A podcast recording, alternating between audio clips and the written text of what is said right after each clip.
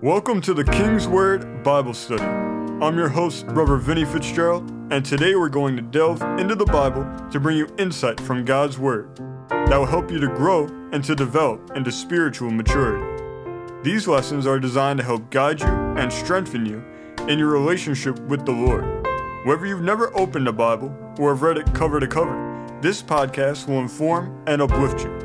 Our purpose is not only for you to know and to understand the King's Word, but for you to live it out in your day to day life. Philippians 4 and 9 tells us whatever you have learned or received or heard from me or seen in me, put it into practice, and the God of peace will be with you. Today, our topic is going to be the earnest of the Spirit. Let's begin today in 2 Corinthians chapter 1.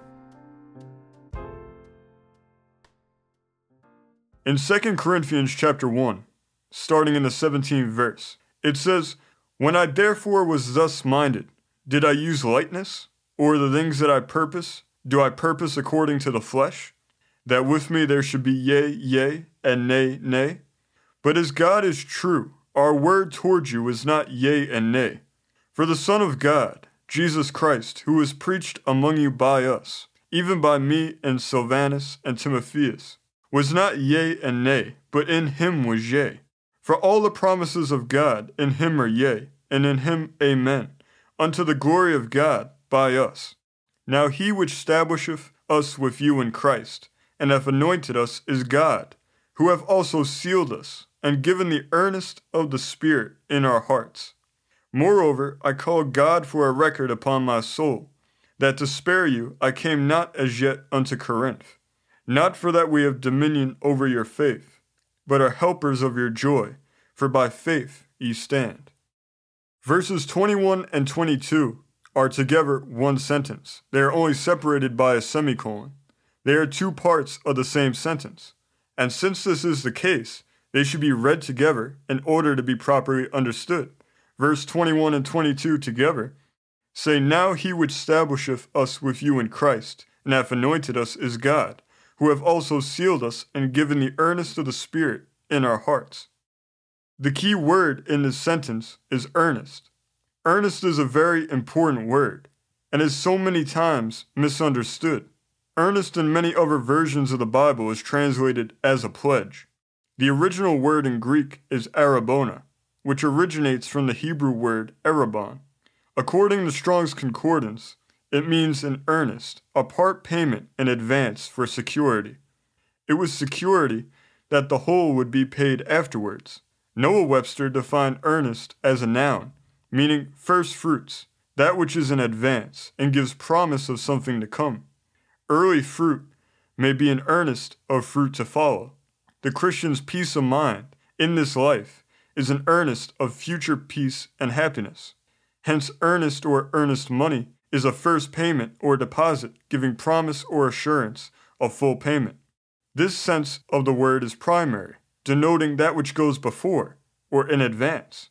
Thus, the earnest of the Spirit is given to saints as a pledge or assurance of their future enjoyment of God's presence and favor.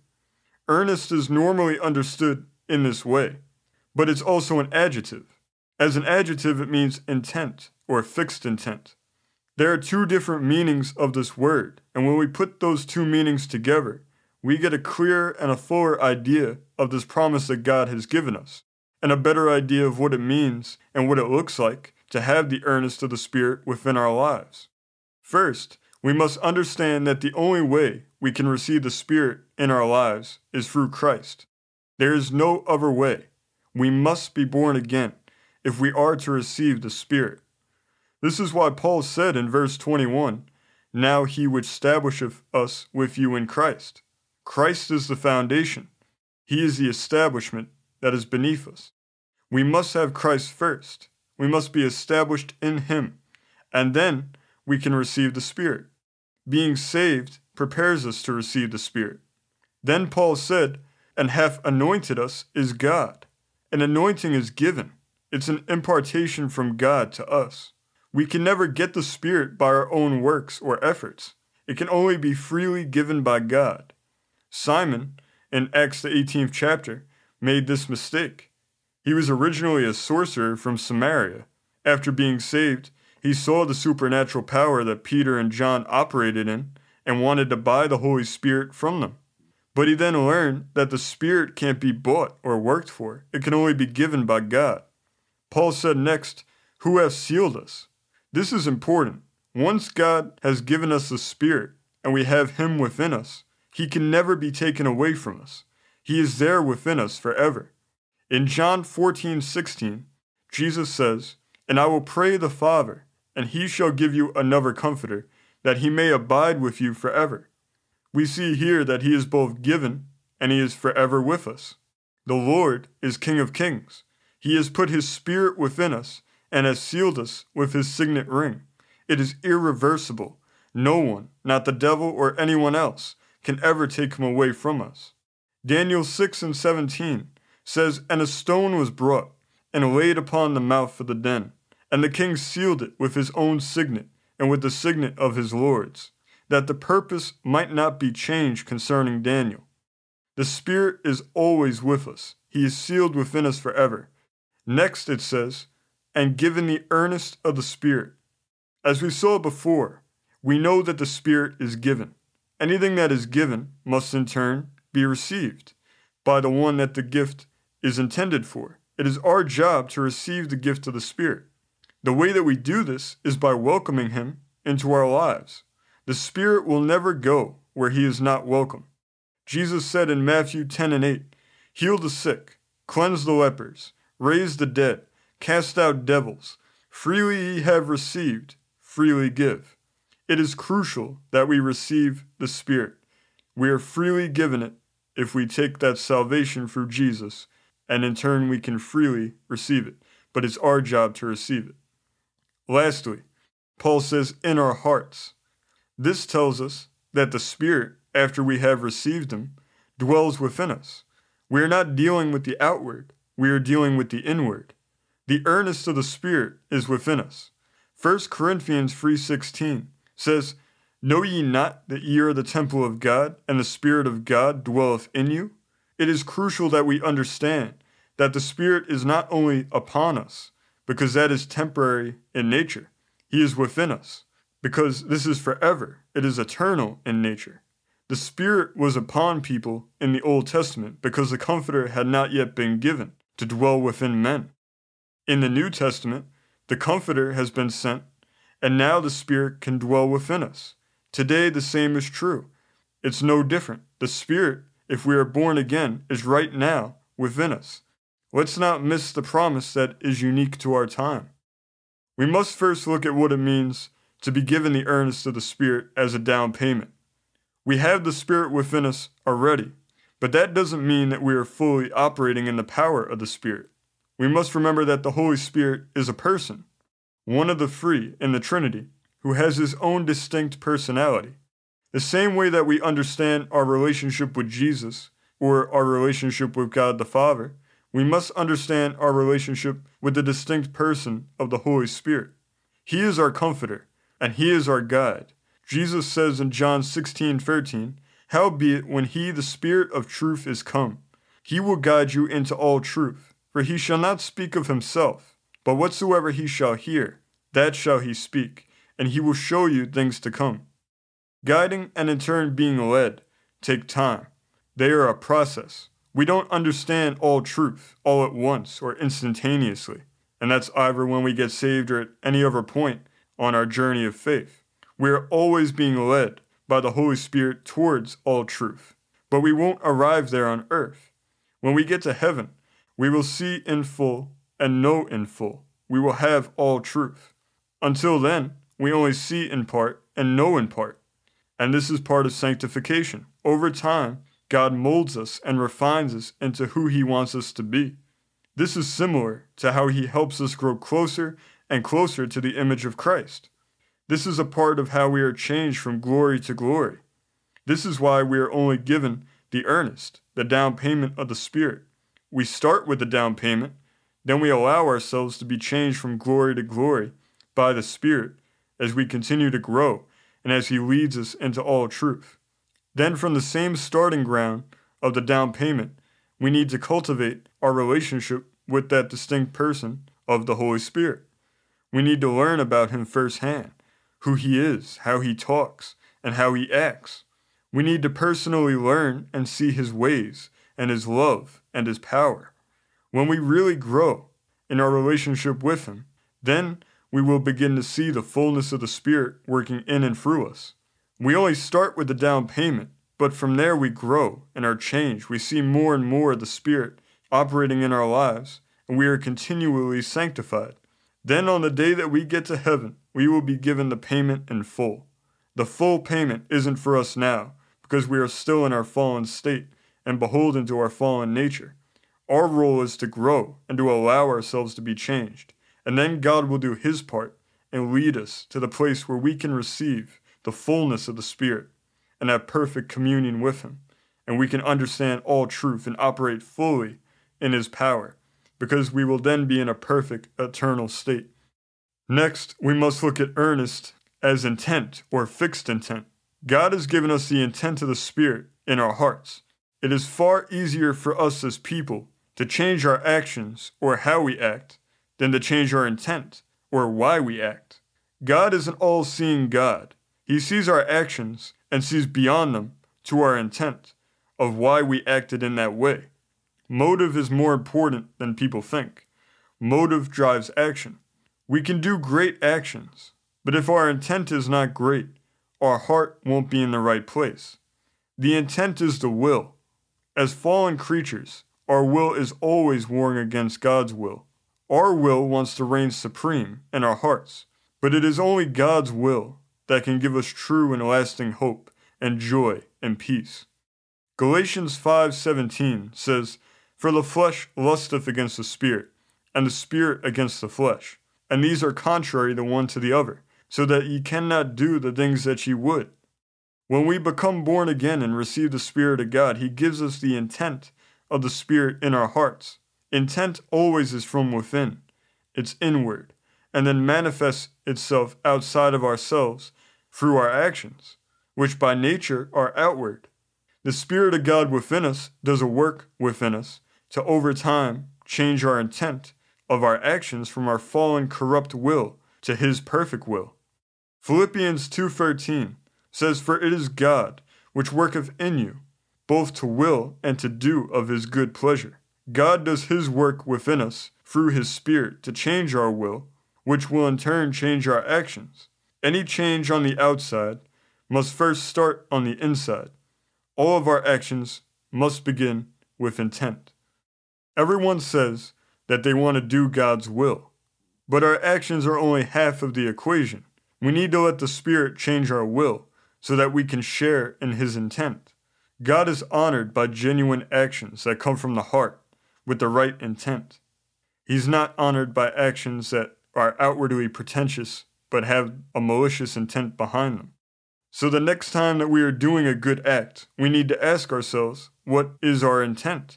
Are we acting out of our own will, or are we allowing ourselves to be controlled by the will of the Spirit? Our will must become subject to His will. He has put the earnest, the intent of the Spirit within us, and it is a fixed intent because he is God, and he changes not, and neither does his will or his intent. Our job is to understand his intent and allow the Spirit to change our will, so his intent can become our intent too. Once we understand that we have the earnest of the Spirit, the down payment, and the intent, the Spirit will work in us to will and to do of his good pleasure, and change us from glory to glory. The work of the Spirit within us will manifest in our actions and in the way that we live our lives. Let's go to the book of Galatians, chapter 5. In Galatians chapter 5, starting in the 16th verse, it says, This I say then, walk in the Spirit, and ye shall not fulfill the lust of the flesh. For the flesh lusteth against the Spirit, and the Spirit against the flesh. And these are contrary the one to the other, so that ye cannot do the things that ye would. But if ye be led of the Spirit, ye are not under the law. Now the works of the flesh are manifest, which are these adultery, fornication, uncleanness, lasciviousness, idolatry, witchcraft, hatred, variance, emulations, wrath, strife, seditions, heresies, envyings, murders, drunkenness, revelings, and such like, of the which I tell you before, as I have also told you in times past, that they which do such things shall not inherit the kingdom of God. But the fruit of the Spirit is love, joy, peace, long suffering, gentleness, goodness, faith, meekness, temperance. Against such there is no law. And they that are Christ's have crucified the flesh with the affections and lusts. If we live in the Spirit, let us also walk in the Spirit. Let us not be desirous of vain glory, provoking one another, envying one another. The world and people around us should know that we had the Spirit of God within us. They will be able to tell when we bear the fruit of the Spirit in our lives. As our personal knowledge of the Holy Spirit grows deeper and deeper, and as He continually changes our will to be in accordance with His will, the fruits of the Spirit will naturally produce themselves in our lives. When you plant a fruit tree, you first plant it, then you cultivate it so it grows, and then it produces the fruit on its own. This is the work that God does within us, to will and to do of His good pleasure. He produces the fruits of the Spirit in our lives. We can't produce them ourselves. Our role is to provide the right environment for the fruit to grow in.